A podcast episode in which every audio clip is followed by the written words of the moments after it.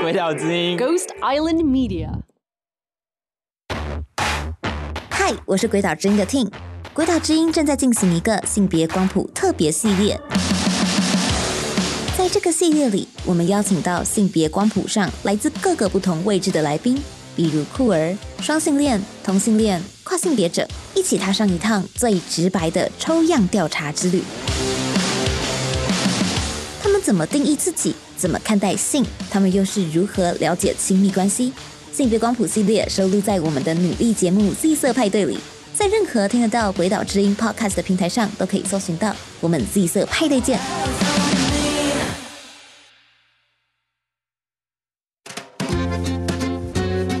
事实上，我走在路上，我就有点忘记疫情这件事情。所以说，其实你在国外这样感觉，有一种好像疫情这件事情在国外已经走入历史那种感觉吗？对，也没有人看我的疫苗接种接种证明，哦，也没有人问我，每天都一直放在包包里、皮包里，然后我就想说，是不是去哪边有人会问我？去了这么多国家，没有一个国家要求看我的黄卡，崭新的一张黄卡带回家这样子，传家之宝。对，妈妈当年花了三千块。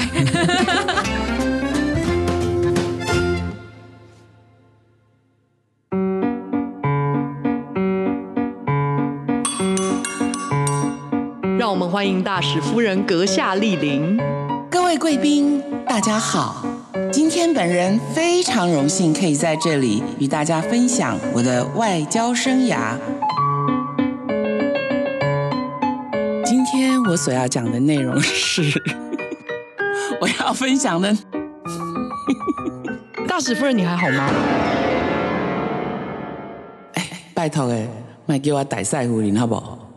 我是 Jean。我是鬼鬼鬼岛之音的凯东，A.K.A. 代班主持人 Ting。Testing one two three, here I go。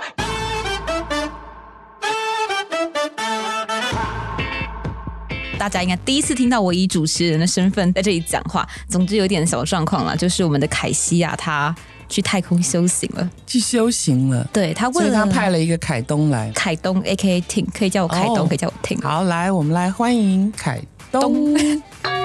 哈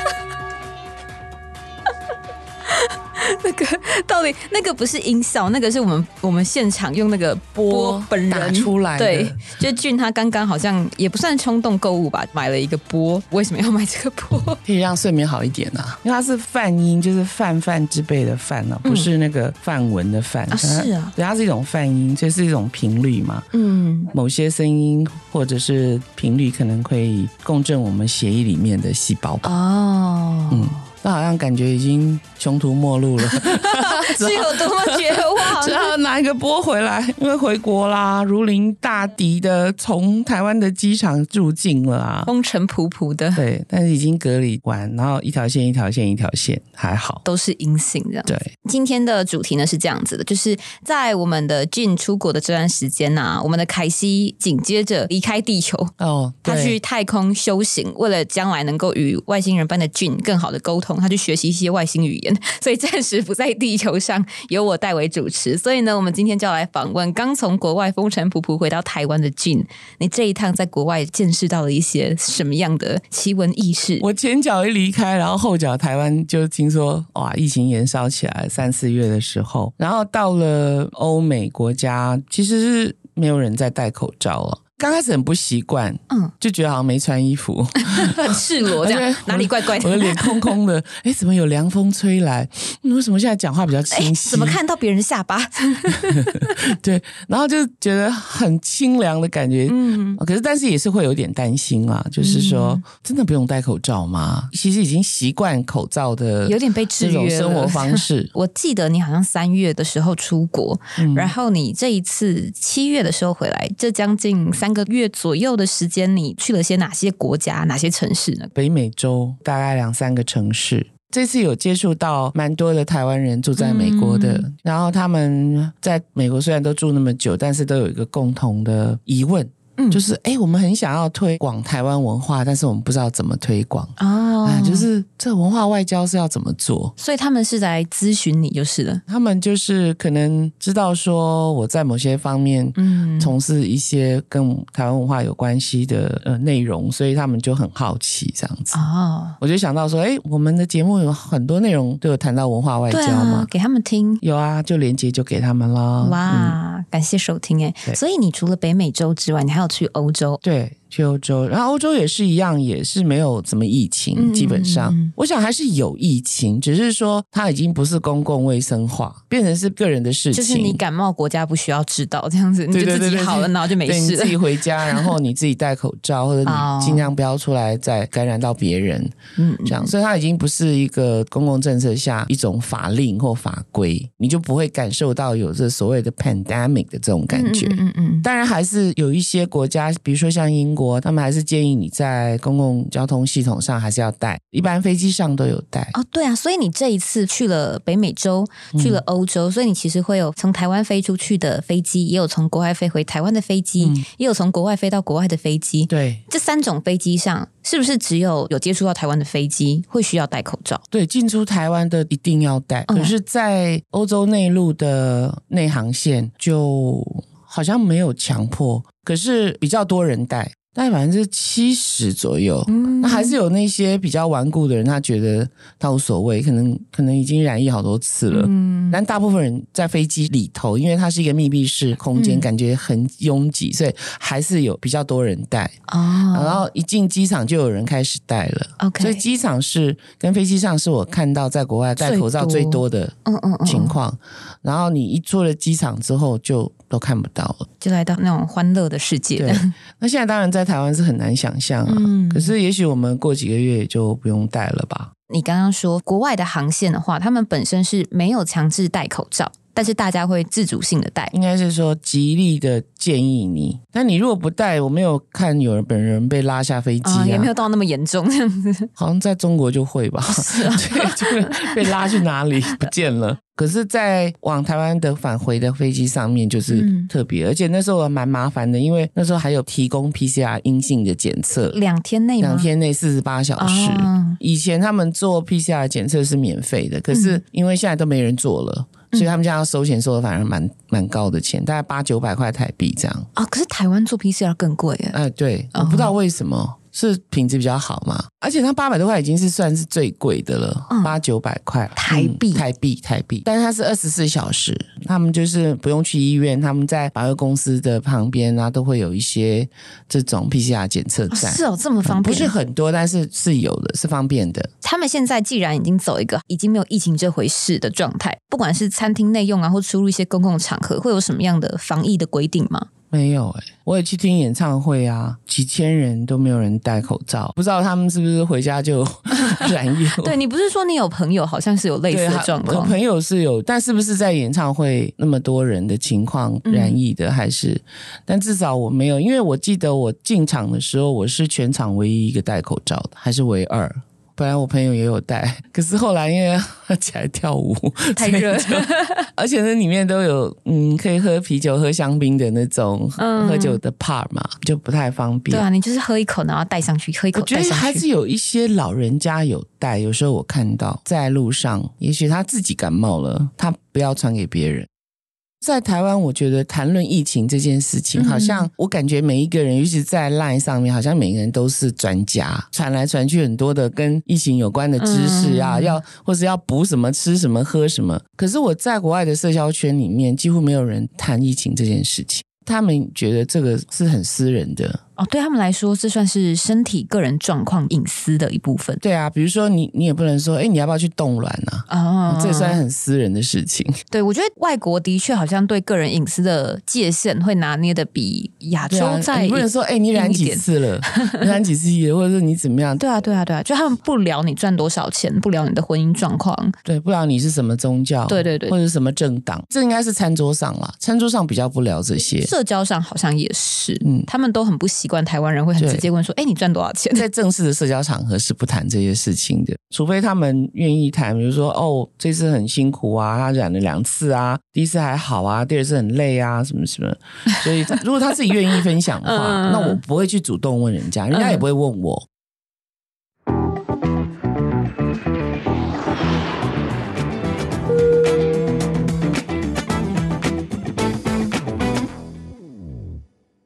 听你私下讲过，说你有看到一些你喜欢的店，以前很爱去的地方，就这一次去发现他们可能因为疫情的关系倒闭了。这种状况数量多吗？我觉得餐厅比较多，嗯，餐厅还有那个卖欧米亚给店的伴手礼店，观光区的伴手礼，嗯、因为就是没有人嘛。对啊，你像他二零二零年那一整年几乎是空城啊，就是观光业整个死掉。对啊，地球可以开始呼吸的那 那种空，动物都跑出来了，就是非常干净的。几乎这样的店就是一整排的，所以这一排里面，如果是底不够好的、实力不够好的，就得关门了。这是一种加速淘汰的感觉。比如说，哎，我很想去吃的什么面店啊，或者是哪一家这个古董店啊，或什么，就再去找都找不到了。然后也有中式餐厅啊，或者是亚洲美食的餐厅，嗯、很多都倒了。因为亚洲人没有来哦，哦，对耶，对，所以其实，在观光业者来讲，还蛮蛮盼望这个亚洲观光客再回去欧洲的。嗯、所以说，这些店它如果倒掉的话，你这次再去看，它是店面就这样空着吗？还有开别的新的东西啊？这样的店有很多被原来就住在那边的亚洲人顶走了。哦，所以亚洲观看客不走，但是亚洲的亚洲对，他从第二次世界大战就等等到现在，从上一上一代等到现在，终于哇出出空了，我买到了，阿公。啊，那个老板半夜逃走了，所以我们赶快进驻，这样很有趣。有时候整条街，你看那些比较夯的那种小杂货店，一家一家的那种，应该不能讲杂货店，应该叫他们那种比较老派的 Seven Eleven，就 Seven 能买的饮料它都有，然后它一整排的红酒、白葡萄酒。或是啤酒，然后呢，这边就是可以买到葱姜蒜呐、啊，还有青菜啊，然后还有水果。嗯、也就是说，我们的菜摊加便利商店，然后再加一点点以前的干妈点这样子。嗯，对，很有趣。这个在布拉格好像。全部都是被越南人。你是怎么判断他们是越南人的啊？我问他们的啊。啊，你直接问吗？就直接问啊。捷克的历史是这样，他们曾经好像因为战争的结果，然后越南人欠他们很多钱，所以他们就用二十几万的劳工 送给捷克人来换。嗯，所以他们就没回去啦。然后现在已经好像第三、第四代了。其实那边有很多的越南村啊，真的耶，市场啊。但是因为我很喜欢吃越南河粉，嗯、所以我觉得蛮开心的。所以你在那边吃了很多越南河粉，那个粉我蛮喜欢的，所以我就觉得，哎、欸，我觉得他们的食物都蛮好吃，比较清淡。我也喜欢越南河粉。然后越南女孩子，我觉得是长蛮漂亮的。就白白，哎、嗯，跟你有点像。我是化妆化出来的，这样秀气秀气的，漂亮漂亮的。我刚刚听你讲，我才知道这件事情，让我查了一下，还真的很多文章都在讲捷克的越南移民啊，社会认同什么的。对对对，我没有知道这件事情，你没有讲过，太好了，对就是刚好分享一下新知识。就好像我在比利时的时候，因为他们以前是统治过刚果嘛，所以他们跟非洲有一些爱恨情仇的关系。哦，对，那也是这次也学到蛮多的。最近啊，我们看到很多新闻，欧美国家那边好像很多那种所谓报复性的旅游潮。这个你在你的旅途当中有观察到吗？有哎、欸，很多人吗？也有可能是因为夏天开始了，七月初的时候开始就很多人，然后四月多的时候，四五月那时候我在比利时，我觉得比利时的人很多，而且都当地人啊，不是游客，不是游客，对，因为他们终于觉得可以出来，就出来放风，对，可能那个时候四月是也是解除口罩的时候，嗯、对，所以他们都会出来坐在河边啊，就是那种餐厅一家一家连着的都坐满，嗯，有啊，你之前有拍照给我们看。对啊，坐满了，然后就是喝啤酒啊、聊天啊，好像又回到那个二零一九的美好的时间。然后到了大概五六月，就游客开始多起来的。嗯，嗯，但是很少亚洲人。假设说是中国、台湾、香港、澳门都是封城中的嘛，然后很多很多的欧洲不同国家的人，甚至他们自己的国内旅游也起来了。嗯，对他们自己的国内不见得就是外国人。嗯，好，就好像我们南部人会来台北，然后台北人去南部玩一样。对啊，像我们好像最近政府是在推自助旅游的补助，可能就算没有这个补助，啊、他们也是哎开心的出去玩了这样子。这点很奇怪，这点国外比较少有这种补助哎。我们政府真的，我们我们政府真的很仁慈，补助让你去玩，然后再发零用钱。对啊，所以真是太幸福了。大家生病辛苦了，去玩吧。这样人潮还蛮多的，嗯，我很惊讶。偶尔还是会看到戴口罩的，可能就是住在临近欧洲国家的东方人。因为我有时候会上前去问他，我就说：“哎，你从韩国来的吗？”他说：“不是，从德国。”哦，所以他可能是在德国的韩国人，对，然后就全家出来玩这样子啊。但夏天他们都不太工作，嗯，全部都是放假这样子。对，嗯，也不见得旅游，就是可能就是在海滩上躺一整天。像你说的，在邻居家的屋顶晒太阳。对，因为对欧洲人来讲，就是你要晒得很黑。如果你夏天回来，你还是白白的，表示你没有出门。会被歧视吗？会啊，真的假的？所以一定要晒得很黑。我不就是不想晒黑，怎么办？假设你没办法，你没有钱出国，你可能就是对，你要到阳台去晒。我们都会在花钱美白，然后他们在花钱变黑。对啊，那边的化妆品没有美白的啊，它都是 tanning cream，不是 whitening cream。两刚好完全相反，真的是文化差异呢。对对对，很大文化差异。我有一天在山谷里跟朋友去那种小步道的爬山，在国外吗？对，嗯嗯，然后就突然就柳暗花明又一村，就看到一个山谷有一滩那种很深的湖水，然后旁边呢全部都是。在晒太阳的人，对，然后没穿衣服，对，等一下，然后突然觉得自己穿衣服穿太多了。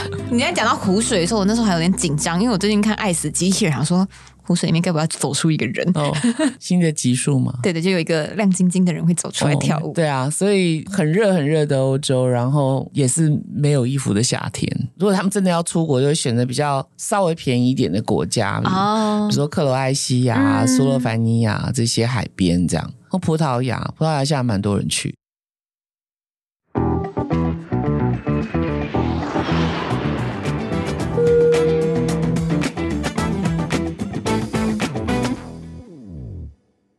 疫情的时候会远距离工作嘛，然后好像很多公司他们就是觉得说，哎，远距离工作之后发现其实还不错，所以就算疫情结束，他们也继续远距离工作。你有这样子的朋友吗？在三四月在美国的时候啊，渐渐的他们在家工作，这个已经开始鼓励员工回到公司了。嗯，那可能是一个礼拜一次。像我儿子他们就本来都在家工作嘛，嗯嗯嗯，他跟他的那个女女室友。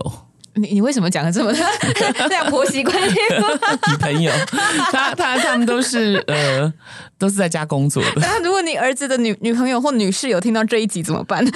不会觉得很难过？他是律师，所以我对他讲话要很小心。那那怎么办？这法律定义上的关系是什么？他是律师对吧？女性同居人，女性同居人。OK。然后他他们就整个两年全部都在家工作，所以现在要回到公司去，他们其实有点兴奋，有那种校外教学的感觉，就很久没有。回去公司了，你知道很久没有去喝免费咖啡啊？你，说到这个，对啊，我们的免费咖啡今天有吗？有啊，有啊，你要喝吗？好，所以他们现在就是很怀念那个咖啡机，跟你刚刚一样。那除了 怀念公司的免费咖啡之外，他们还有什么其他的有趣的事件吗？关于我，我觉得很有意思，就是说，嗯，可能有一阵子没回公司了，然后大部分时间都是在屏幕上面看彼此嘛，嗯，然后你可能上面是穿着 T 恤，可是下面是海滩裤，对，我穿拖鞋。没穿，对你，你曾经看过，就是有一个官员是上面穿西装，然后下面穿短裤，然后他儿子跑过来，所以他才站起来，然后再被给他看到。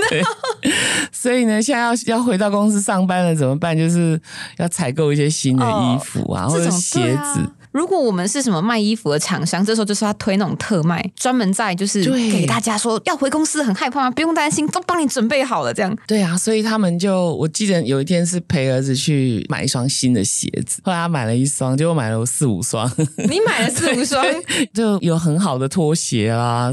因为我我也是变成线下了。那他尊贵的女性友人也买了几套这个上班服，律师的战斗服。对，然后好像要买一个不错的包包这样。然后就我就觉得说，哎，原来这也是一个大事，好像以前过新年一样啊。我觉得我知道这种心情是什么，就是每一次，不管你是高中生、大学。还是什么大一升大二，大二升大三，总是会有种要重新出道。这学期我要好好做人，然后就会大采购，整个改头换面，然后两个礼拜之后放弃。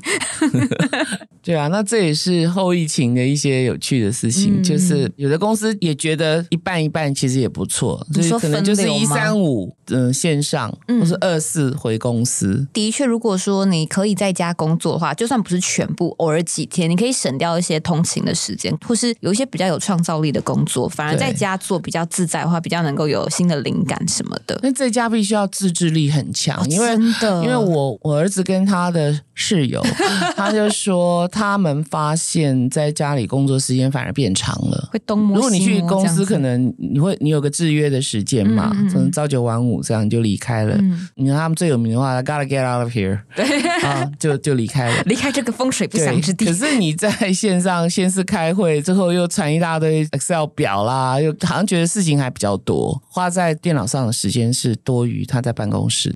疫情到一半的时候，也许二零二零年底吧，还是二零二一年初的时候，他们就觉得太多时间花在上面，所以那时候还还是常常不能出门。嗯嗯嗯，我记得二零二零年底、二零二一年的时候，他们就轮流出去遛狗，然后健身房也不能上，所以他们就是要在自己家里做健身。哦，就变成说工作时间规定的很严格，就是不能超过这个时间。嗯嗯嗯嗯，因为怕到时候就工作麻痹了，因为那时候根本看不到什么时候会解封，一直在家里上班这样子，会失去那个工作时间跟私人时间的界限。他，们住的地方也不是很大了，嗯、可是他们尽量就把自己工作的这个小范围做成像办公室那样子。嗯，也就是说进去里面，然后时间到了不能再进去了。你可以看电视或者是强制封锁这样子，对，你就不要再一直进去那个工作范围，把他们锁起来，钥匙丢掉，而不是说对你拿着你的笔电到处走来走去，然后你就会一直在工作。嗯，后来他们就是有一些自己创造出来的制约的行程，让自己不会太就是脑力疲劳。你刚刚说他们会出去遛狗，所以他们是有养狗的吗？他们有一只狗跟一只猫。之前的新闻好像很好笑，国外的人因为只有遛狗可以出去，所以他们就会跟邻居借狗。你儿子有被借狗吗？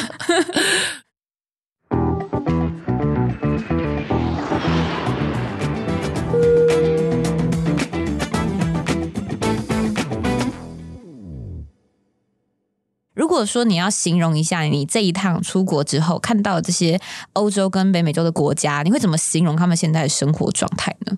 事实上，我走在路上，我就有点忘记疫情这件事情。所以说，其实你在国外这样感觉，有一种好像疫情这件事情在国外已经走入历史那种感觉吗？对。但是我听说我离开欧洲的时候，好像又起来了啊！我突然想到一件事情，我一直很想问《战地夫人》那一集有所谓的旅游警示灯这件事情。所以你这一趟出国，你有做任何就是先看旅游警示灯这种行为吗？没有哎、欸，没有。他有的话，嗯、那个你新闻你会看到啊，所以他会直接告诉你，因为外交部或者是什么都会说，现在比如说哪个国家现在是邮局。转红，或者是由什么转什么？嗯，你登机的时候，机场的人看到你是要飞去那个红色的国家的话，他们会提醒你吗？会会。这一次我去美国之前还是要 PCR 的，嗯、所以他们还是会看嘛。可是我到了美国是没有人理我的。你说没有人在乎你那张 PCR？没，没就验了个寂寞这样。对，也没有人看我的翻成英文的疫苗接种接种证明。哦也没有人问我，每天都一直放在包包里、皮包里，然后就想说，是不是去哪边有人会问我？你就很期待哪一天有人会问你，是不是？好，那我们来刚好来问这个问题，因为这是我这个乡巴佬，我只会查资料，我没有什么出国经验，所以我要来问一堆考 问你。疫苗护照这张东西，它其实因为是黄色的，所以我们好像很多人，包含我之前也是，就都以为疫苗接种是他们盖的那张小黄卡，就是所谓的疫苗护照。就其实不是，不是对，是你要去卫福部的网站上额外申请一张东西，这个东西才会是。对，因为它也是黄的，所以大家都以为是同一个东西。那它其实叫做什么？数位新冠病毒健康证明，就是你接种过的资料。嗯，嗯嗯，对对对。然后你要拿这一张才是所谓的疫苗护照，你拿小黄卡是没有用的。健保快一通也没有用，可是我不知道你 这张是要拿给谁看呢？去了这么多国家，没有一个国家要求看我的黄卡，没有人要看呐、啊。没有人问，可能以防不时之需。可是那个不时一直都没来啊。你可能生不逢时是无时啊。后来我就完全忘记这件事情，就是我有一张卫夫发的这个、啊。好啦，我觉得这东西就跟保险一样，就是有总比没有好。要用到的时候不怕没有，这样。我就崭新的一张黄卡带回家，这样传 家之宝。对，妈妈当年花了三千块申请了这张。其实我们现在录音的时间是二零二二年的七月二十一号，嗯、就是我们刚刚讲所有的防疫规定都是现阶段的，所以也许播出的时候已经很幸运，不需要这么麻烦了。那你们就当做是听我们在讲古号，那我们只是以我们现阶段的资讯在聊了。那赶快插队先播啊！哦，我真的跟你说，因为我现在在鬼岛这边做三支节目，大概你回来前的那个时间点，我三支节目的所有主持人都在国外。真的吗？对，然后我那时候想说，为什么大家都在这时候出国？然后才意识到一件事情，就是因为现在隔离是三加四，不用再七加七之类的。是三加四，你也是三加四，我是三加四。对，你是不是三加四的时候经历了一些波折？你可以跟我们分享一下。首先，我在我在那个飞机上的时候，在听那些广播，我都觉得哇，我突然回到了这个戒备森严的国家。就是你如果不这样这样，你要罚一百万啊，什么什么？你住翻译旅馆，如果你中间要回家的话，你就要去哪里哪里再申请。突然觉得你的所有的人生自由就是这么臣服于那一个病毒。三加四，因为我是直接回家。你是在家隔离，不是去旅馆？不是去旅馆，因为我。觉得我不想要再花这个钱了。而且三加四，你如果要在自家隔离，是不是有规定说你必须要能够达到至少是一人一户？就是要一人一户，别人都不能进来。所以它一层就是你一户，可是你有三层楼，然后你只待在三楼，那家人在一二楼，这样也不行。好像是要一个地址，地址上不能有别人，我就不晓得了。哦，哎，你这问题问的好，因为很多像透天，哦。我台南老家房子是透天，那如果我就住在三楼住三天，那我的家人一二楼不要上来三楼，我也不下去，这样可以吗？我就不知道。一人一户好像要一个地址，所以就是我一个人好像那三层楼。但是很有趣的是，第一天不算吗？是零吗？你落地的那一天不算，不算啊。所以我就很吃亏，我就七点多落地，然后我就整个早上你飞机买晚一点，对，应该十一点五十分落地就零嘛，然后再就是三天，所以其实是四天。然后第五天呢，你家人可以来探视你，但他们不能过夜，但他们不能过夜。那他如果探视的时间是晚上过夜的时间呢？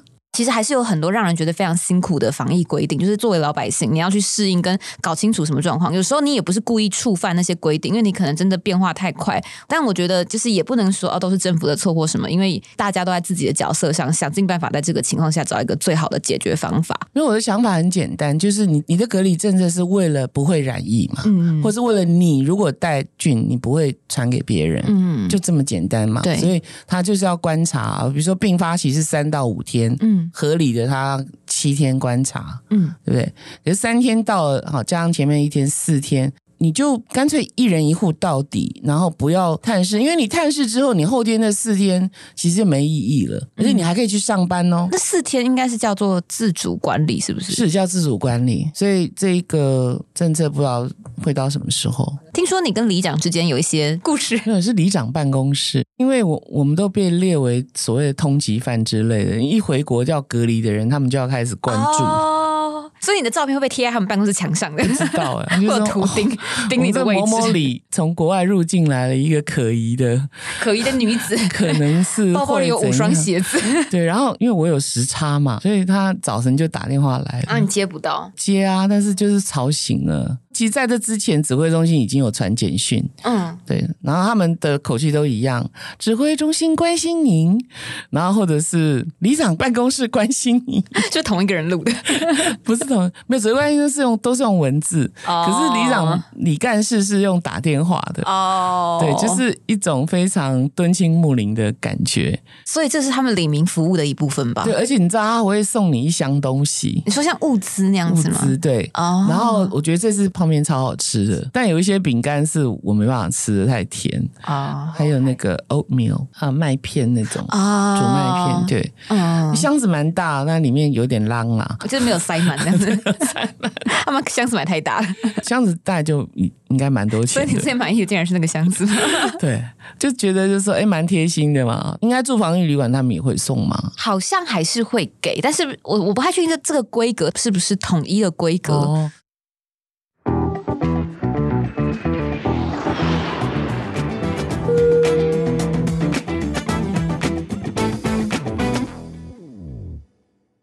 好像有些国家的人不一定是华哦，就只要你是亚洲人脸孔，他们的比较不友善的状况，因为他们觉得是亚洲人带源的，哦、所以对亚洲人有一些、嗯、就是攻击的事件啊，然后或是餐厅什么不友善事件，其实听到还蛮多的。你自己有经历到吗？嗯、我自己没有经历到，对，可能我自己有时候还是戴着口罩，尤其在美国的大城市，我都是戴着坐公共交通工具。我是不是像墨西哥人或者是 什么？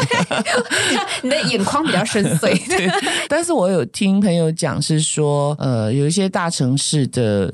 犯罪率是提高了，你是只针对亚洲人的吗？还是、嗯、不是？但是亚洲人也有犯罪率增高的原因，也是以前可能比较少亚洲人，现在这个犯罪里面的案件里面，亚洲人确实有增加。犯案的亚洲人比较多，不是被害的亚洲人是有升高的趋势。哦、不能够直接指涉说哦，这个跟疫情有直接关系，但的确是有观察到这个数据是有往上升这样子。这种种族歧视或者是比较非理性的。这样子的攻击在疫情之前就有了，比如说中美贸易战啊等等这些，可能都会影响到一些对于亚洲人的看法。欧洲的话，他们有他们战争的问题。哦，对啊，你这次有看到什么跟战争有关的现象吗？就是东西全部变贵了，听说家里有用那个天然瓦斯的都变得很贵，嗯、然后电费也变贵，但是没有那个天然瓦斯那么的贵。因为瓦斯他们是很直接，就是从东欧那边过来，对不对？所以会直接被影响到，很多物价都悄悄的上升。嗯，比如说以前，比如说我买一杯什么样的饮料，可能是一块半欧元，它现在可能悄悄变成一块九或者是两块这样子。在街上走，你不会感觉有战争啊。不会特别明显的感觉，嗯，然后因为乌克兰人你也看不太出来，因为他如果不开口，我就不会知道他是讲乌克兰话。嗯、那有一些可能环境比较好的乌克兰人，他们可能都会待在比较好的城市里，还是有有钱的乌克兰人呢、啊。大部分的。比较需要接受援助的都在波兰比较多，嗯、对。那我在其他城市看到了有一些乌克兰的车牌，车子也不差啦。但也有很多需要援助，真的这个战争不知道打到什么时候。嗯、对对对对对。然后打到现在呢，变成说其实没有人胜利嘛，就变成所有的欧洲人就是输家，就是它引起了非常多的经济上面的问题。嗯、现在欧元跟美元已经快差不多了，所以。对啊，对，所以他们加上通膨啊，什么各个方面的，嗯、所以我然后再加上热浪袭击，所以我觉得今年欧洲也是都是蛮辛苦的，真的，全世界好像都很辛苦，对，大家都蛮多课题在是克服当中。所以你就是说，我们明明知道说有个战争并不太远啊，嗯、就是在欧洲的陆地上，嗯，可是你我说实在我没有很真正的感受，所以感受到的就是这些反映在物价上面，嗯，或者是反映在展览啊。哦，是特别的活动，嗯、就是给乌克兰的人、艺术家或者是他们的创作者比较多机会。嗯。希望他们能够有出路，这样子。这讲起来其实是蛮心情复杂的，但不知道该不该这么讲。就是我们也许足够幸运到不需要在第一线看到那个很可怕的状况，但是其实这件事情跟全部的人都是有关系的，因为不管你距离再远，对，就像是你就是去欧洲旅游，也会感受到电费跟物价，但是其实不管距离再远，都还是会受到影响，对吧？然后疫情跟战争都是。其实我应该不算是去旅游。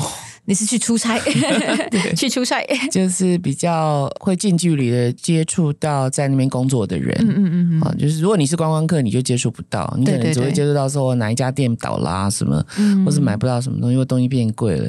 可是就是说我确实是有接触到那边的工作的人，所以就是失业率也是比较哦。你身边有朋友是因为疫情或战争而失业的吗？很多啊，很多很多，对。都被裁员呐、啊，哦、嗯，被裁员的蛮多的。通常哪些产业为主、啊？都是观光产业、服务业，啊、服务业比较多。好直接影响到、哦、服务业，就完全影响，然后就全部裁掉了。嗯、可能去做别的，可能就有的也不好意思问，可能还在找工作吧。嗯，嗯，所以很多东西其实都是由那个战争开始点火的。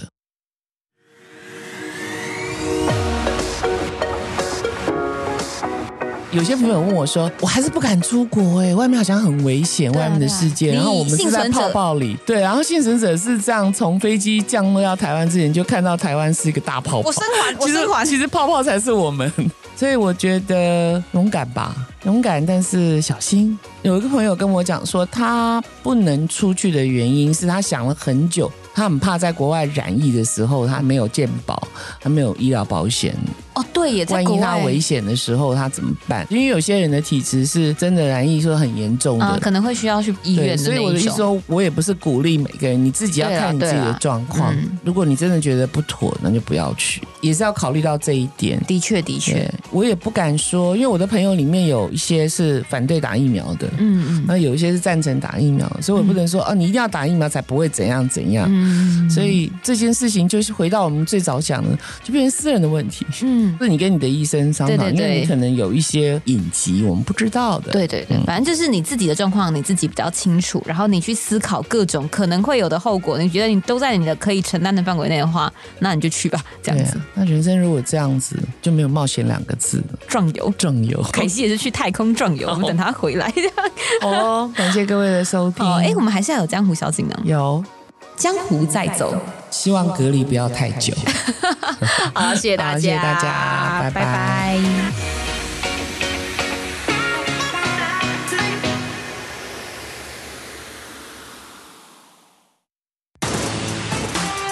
你刚刚收听的是《别叫我大使夫人》节目，由鬼岛之音制作出品，由 Ting 制作，Dino 后制，Emily 监制。不管你用什么方式收听，都按下追踪订阅我们，每次更新都能够收到最新通知。上网搜寻“鬼岛之音”，也可以找到我们其他好听的节目哦。如果你用的是 Apple Podcast 或是 Spotify，也可以给我们五星评分加留言，我们每天都非常期待看到新留言哦。